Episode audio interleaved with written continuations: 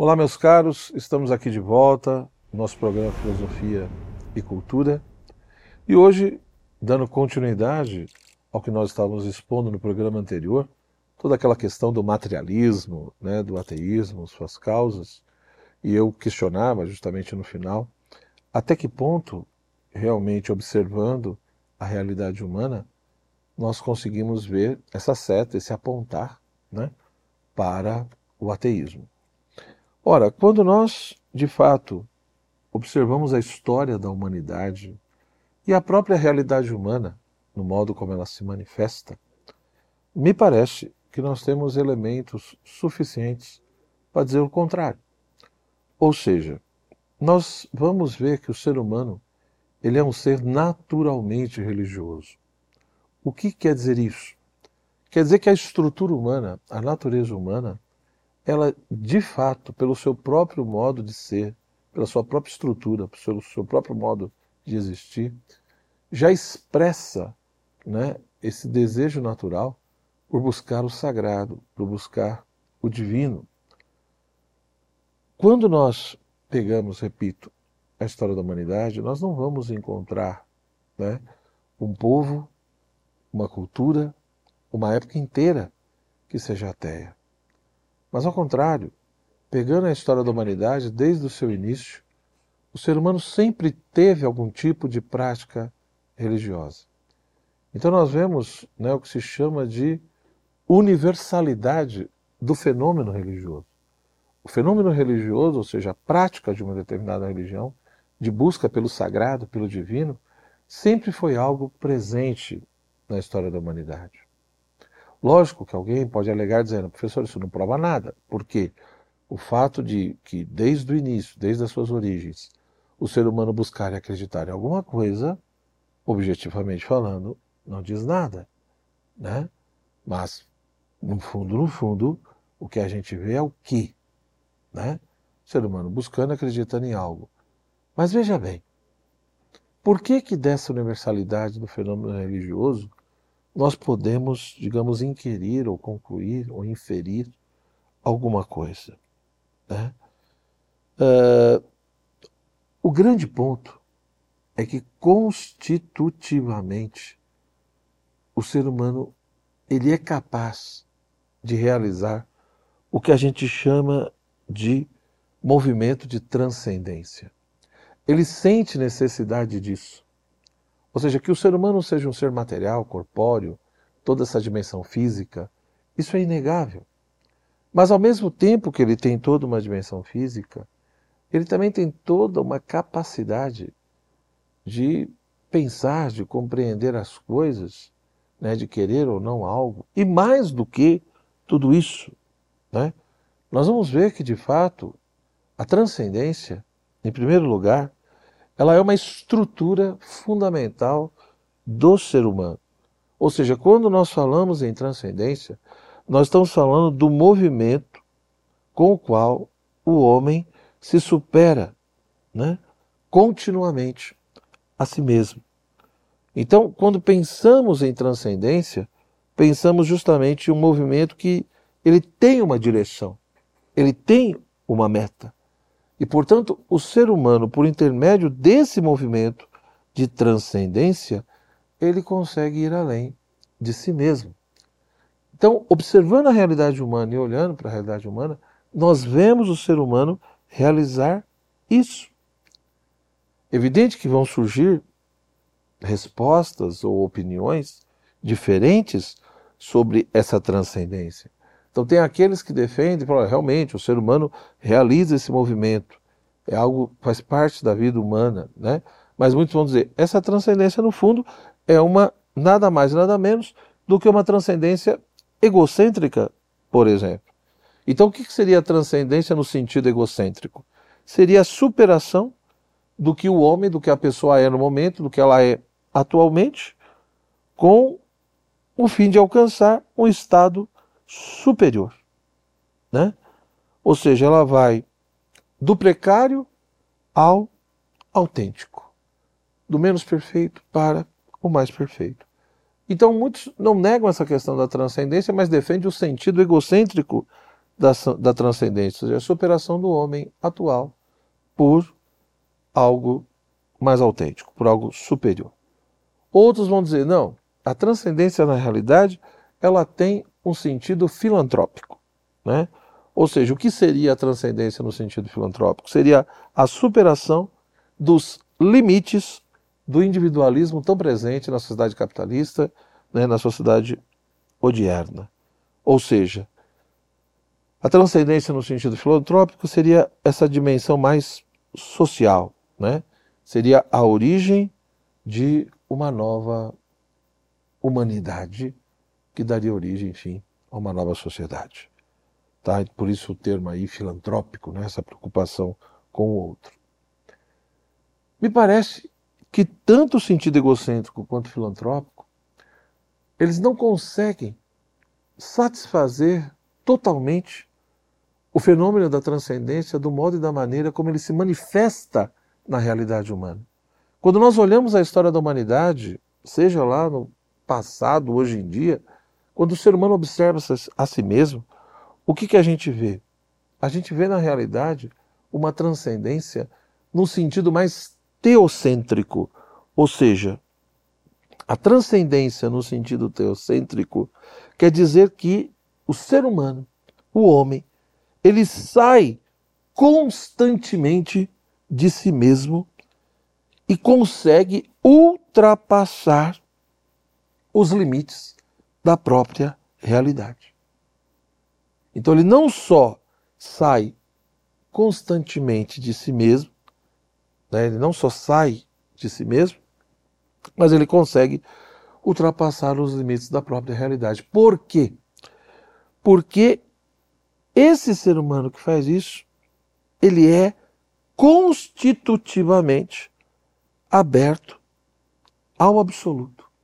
Ele tem uma abertura ao absoluto e é constantemente atraído por esse absoluto. E justamente por ter essa abertura ao absoluto, ele não é apenas um ser meramente material, mas tem algo de espiritual. Em outras palavras, quando nós analisamos a realidade humana, nós vemos que o ser humano ele tem uma abertura ao absoluto no sentido de que ele tem uma abertura natural ao ser em geral. Ele não tem apenas uma abertura a este, aquele ou esse ser. Ele tem uma abertura à totalidade do ser, ao ser em geral, e, portanto, isso mostra que, de fato, ele tem constitutivamente não só uma materialidade, uma dimensão material, mas também uma espiritualidade, ou seja, uma dimensão espiritual. Né? Então, pela própria observação do fenômeno humano, do modo de ser do ser humano, nós vemos o ser humano realizando esse movimento de ir além de si mesmo, de ir além dos limites da própria realidade, transcendendo tudo isso, porque ele tem, a partir da sua própria estrutura, seu próprio modo de ser, uma abertura geral, uma abertura à totalidade do ser. Lógico que alguém poderia dizer: olha, professor, mas tudo isso tem sentido na medida em que você pressupõe a existência de Deus, na medida em que você entende que Deus existe, que você tem a fé numa divindade. Me parece que não. Ou seja, eu não estou pressupondo que Deus existe para dizer isso. Eu estou apenas dizendo: olha para a realidade humana, observe e analise o fenômeno humano tal como ele se manifesta, e você vai ver que o ser humano ele tem toda uma estrutura sensível, seus sentidos externos e internos, mas também tem inteligência e vontade, e a partir dessas capacidades naturais, ele tem essa abertura geral, essa abertura à totalidade do ser. E para ele ter essa abertura à totalidade do ser, e não só um ser meramente finito, material, né? mas há algo muito mais amplo. Isso então mostra que a transcendência mesma que o ser humano realiza é ela que oferece uma prova da espiritualidade do homem e da existência do divino, e não o contrário. Não é a existência do divino que prova o movimento de transcendência. É o movimento de transcendência manifestado na realidade humana e realizado pelo humano que aponta a existência do divino ou o sentido né, de se dizer, ou o sentido de se ter fé no divino. Né? Então, quando nós pegamos, por exemplo, repito, olhando para a realidade humana, o ser humano como um ente, a gente vê que ele não é um ente como qualquer outro ente. Por que, que ele não é um ente como qualquer outro ente? Repito, olhando e observando essa realidade. Ele é um ente, ele existe, ele está aí. Mas por que, que ele não é um ente como qualquer outro ente? Porque ele realiza aquilo que a gente chama de redictio completa, ou seja, reflexão completa. Né? Ele é capaz de voltar-se totalmente sobre si mesmo. E por que ele tem essa reflexão completa? Porque ele possui a capacidade não só de reflexividade, de voltar-se sobre si, mas porque ele é capaz de fazer abstração, ou seja, ele é capaz de chegar ao universal, captar o universal a partir do particular, a partir de elementos que vêm do particular. Né? E analisando isso com calma, é aí que a gente vê que, de fato, o ser humano, por um lado, ele é sim né, um ser que tem toda uma dimensão corpórea, material, física, isso é inegável, mas junto com tudo isso, ele também é espírito. Ele também é uma realidade espiritual. Por quê? Porque é próprio do que é meramente material ficar preso ao particular. O abstrair é próprio de algo que vai além da mera materialidade. Né?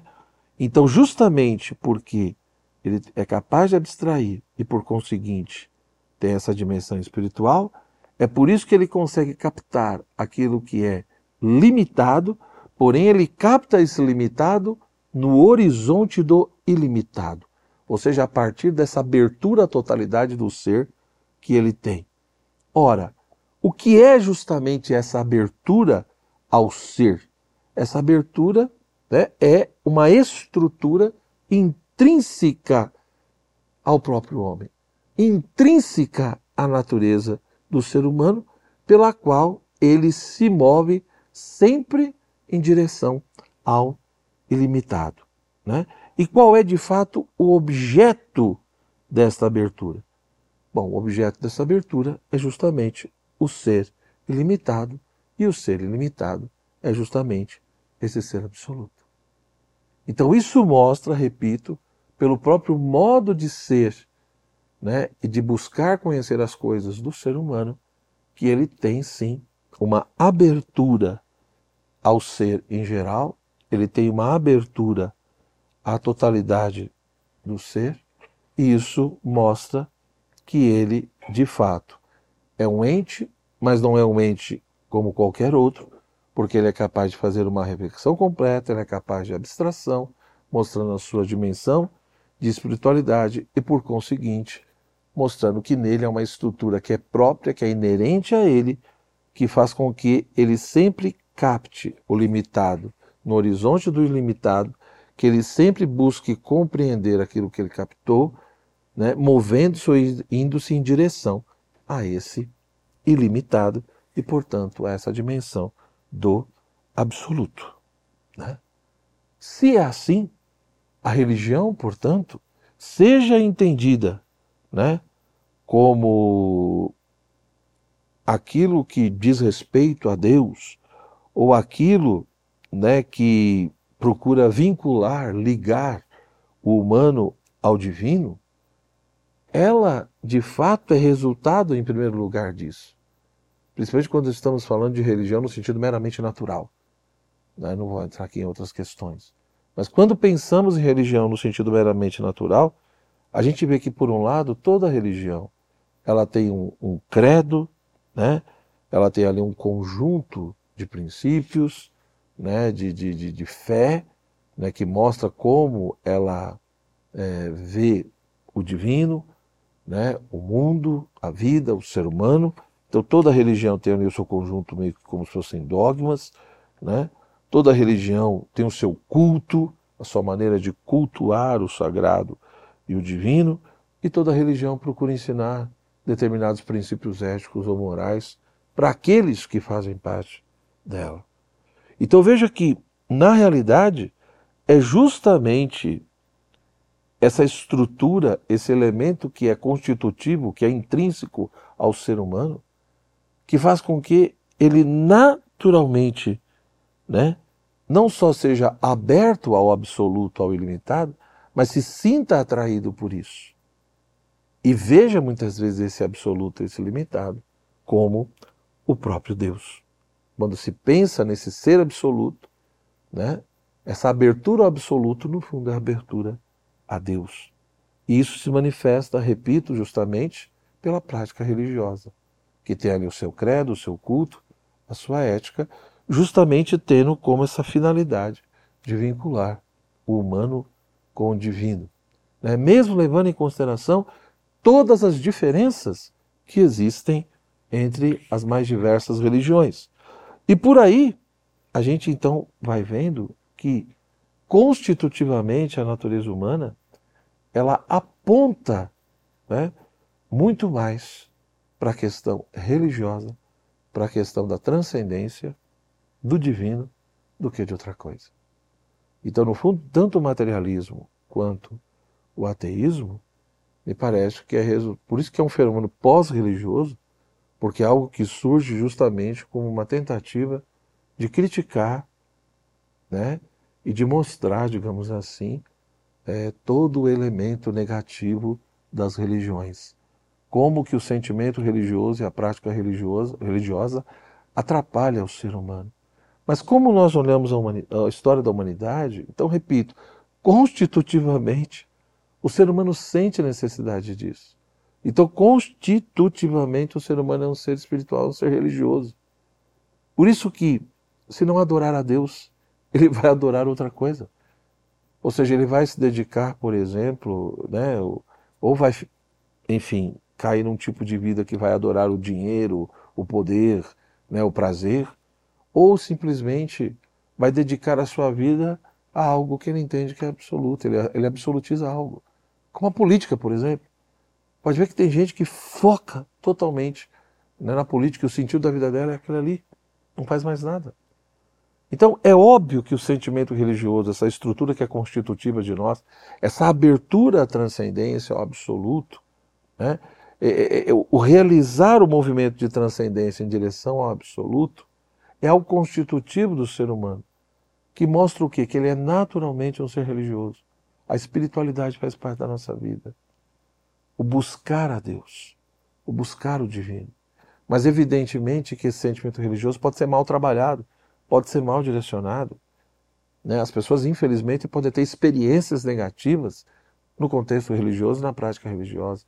E, infelizmente, isso acaba atrapalhando profundamente na sua relação, a sua relação para com o divino, para com o sagrado. As próprias estruturas religiosas muitas vezes podem fazer coisas inadequadas, mas quando olhamos a história da humanidade, a gente vê uma íntima relação da religião com a civilização, né?